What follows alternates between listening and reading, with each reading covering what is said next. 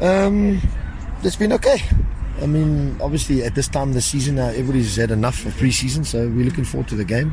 Um, obviously, quite a few players, new ones in, so um, you never know. I mean, it looks good in pre-season, but you never know. You know wh- what sort of uh, how you what the outcome is be. You know under pressure.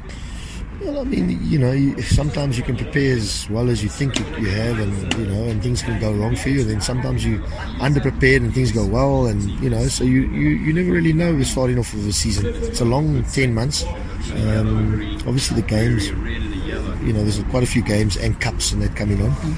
So we're looking forward to the game. I mean, I think everybody's had enough now pre-season of all the you know changing this, doing that. Now we got to settle down and try and go with a, with a, a core of players, and then obviously the squad of players need to keep forcing and keep pushing to get into the squad. The ones who are out, the ones who are in need to stay in.